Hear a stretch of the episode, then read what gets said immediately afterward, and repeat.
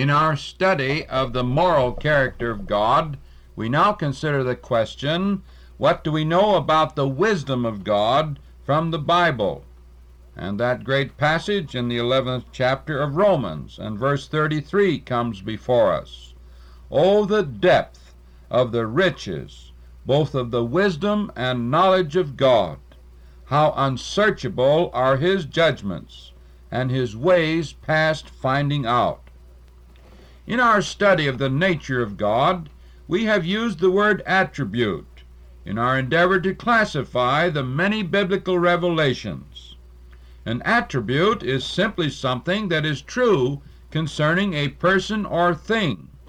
It is a description of some quality of being or character, a conclusion as to something that is true. Thus, an attribute of God is a cataloging of a fact concerning God. The total number of such facts giving us a true picture of God. As we have proceeded with this all important inquiry from the Bible, we have noticed that there appears to be a twofold classification of revealed facts. There are one class of characteristics which appear to be inherent or involuntary, or that exist apart from the action of God's will. They are necessary endowments that God possesses, or natural characteristics. They belong to God's essence or being, apart from His activity, and are the factors that determine the extent of God's activities.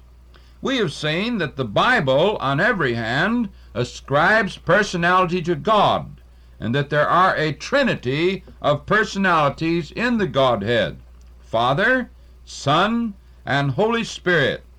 Natural attributes ascribed to the Godhead, or those qualities of essential being that do not involve free actions of will, are as follows eternity, or an endless duration of existence, omnipresence, or an ability to be present in all places at the same time, omniscience, or an immeasurable knowledge of all knowable things, and finally omnipotence, or an unbounding power or energy of being. We human mortals cannot expect, certainly, to comprehend to any complete degree the greatness of these qualities, for then we would be gods ourselves. Nevertheless, by virtue of our having been created in the image of God, we can have a satisfying appreciation for the greatness of the Godhead. We are conscious of occupying a short duration of time here on earth, and can form some comprehension of what an endless existence would be like. We are constantly aware of our area of contact and observations, and multiply this by all space to conceive something of God's greatness. We are aware further of a knowledge of many facts, and can expand our imagination to at least see that there are untold facts in existence that God must certainly know. We have within us power or energy of personality to do things, and a force of motivation to accomplish certain purposes, and can form thus some idea of what God's unlimited power must be like. As the Apostle Paul said, we see through a glass darkly. But certainly it is that we do see something through the glass of our limitation.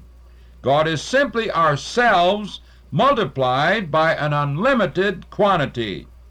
In these words we have discussed the equipment of the Godhead, and ours with which moral action is to be undertaken. What we call natural attributes are not properly activities, although, of course, we cannot conceive of a personality without at the same time thinking of personal activity. To live is to do things. but we must first discuss the endowments of personality before we can seek to view its actions. Natural attributes are things that are true of such personalities and determine the extent or effectiveness of such beings. We have been in the process of dealing with the moral actions of the Godhead, or what are known as moral attributes. These involve voluntary actions of choice, a state of will, a disposition to do thus and so, simply because one so chooses, and for no other reason. To be able to so dispose oneself, there must be an ability of intellect, first of all. There must also be an appreciation of emotion or some evaluation of what is going on in the heart and personality in life. There must also be a provision of free will or an ability of self determination. And finally, an availability of moral light or an understanding of what is right and proper in our activity. These we have seen that God possesses in an unmeasured abundance, and therefore have gone a step further to inquire what God has done with these great endowments of his personality. It is a characteristic of free will that it cannot be exercised partly in one direction and partly in another direction at the same time. The will is a unit, and can either choose to be virtuous, or to conform to moral light, or to be selfish and refuse to conform or follow truth with all impartiality. God has chosen to be governed by the great truth of his reason in all his moral actions, or has made an ultimate choice of virtue and impartiality as the great law that shall govern all his actions. This voluntary choice constitutes the essence of God's moral character. The higher word for love is used in referring to God. It is not an emotion, but an act of will. It is a voluntary disposition of benevolence. Thus, when the Bible makes the profound and glorious statement that God is love, it simply means that God has utterly denied self interest as an end of his existence, and has chosen to do all that he does out of motives of pure and unmixed benevolence. Thus, none shall be able to find anything wrong with any of God's actions, because they conform to the, his great intelligence and are not in any sense arbitrary. For this reason, the Bible represents all moral beings who are in a state of mind and knowledge to properly evaluate God as declaring that God is holy.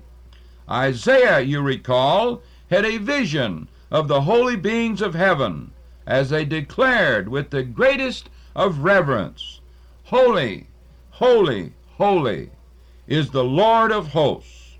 The whole earth is full of his glory, as we read in his sixth chapter, verse 3. The Apostle John, with his telescope set toward heaven at the end of the apostolic age, visualized the heavenly beings as saying, Holy, holy, holy, Lord God Almighty, which was, and is, and is to come, as recorded in Revelation chapter 4 and verse 8. Thus, holiness is not some fixity in the nature of God, but a descriptive term of veneration toward God, in view of the fact that God, in his great, incomprehensible being, has chosen to be absolutely virtuous and righteous in all his actions. Holiness is therefore an attribute of the benevolent life of love that God has chosen. It is therefore a quality or something that is true concerning God's manner of life. But as we have seen, other things are true of this life of love or benevolence. Since God is absolutely impartial toward all, his actions toward all will be perfectly right and proper. Or a second attribute of love will be that of righteousness. All of God's moral relations with his creatures will be so characterized. God will treat men just at the present time.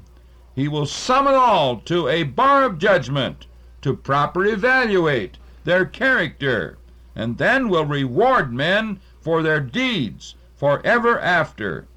So the great God is a God of righteousness, and righteousness is an attribute or quality of his great and glorious choice of love. But since sin has darkened God's beautiful moral realm, it is to be expected that a God of such abundant kindness would take steps of mercy to reconcile man back to himself, if such could be done consistent with all the problems that were involved. And how great were these problems? There was, of course, the problem of God's moral government as to how God could forgive sin consistently with the welfare of his moral beings.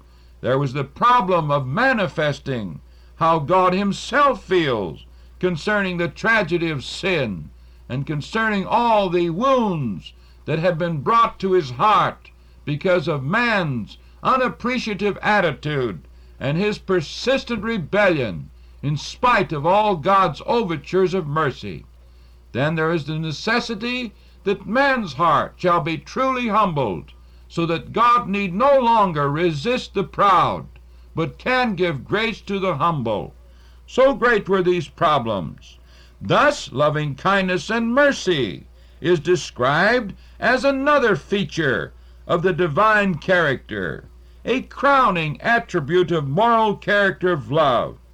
This has manifested itself in great long suffering and patience with man's rebellion, and in countless acts of grace, and further in the free pardon of repentant sinners through the great atonement of Christ. This totally unmerited favor in making such glorious provisions of grace to reconcile man back to himself and grant to man greater blessings than ever have unloosed a new fountain of worship in the hearts of those responding. The Apostle John pictures this throng as saying, Unto him that loved us and washed or loosed us from our sins in his own blood, and hath made us kings and priests unto God and his Father. To him be glory and dominion for ever and ever. Amen. As we read in Revelation chapter 1, 5 and 6. But we shall have to continue with the wisdom of God at our next meeting. Our Heavenly Father, how grateful we are for thy great and kind love, that thou hast taken such steps of mercy, and has manifested thy great and glorious character. How we thank thee for thy invitation to men to repent of all sin, to come to the cross of Christ by faith, and there find forgiveness and reconciliation. We pray that many may do so in Jesus' name. Amen.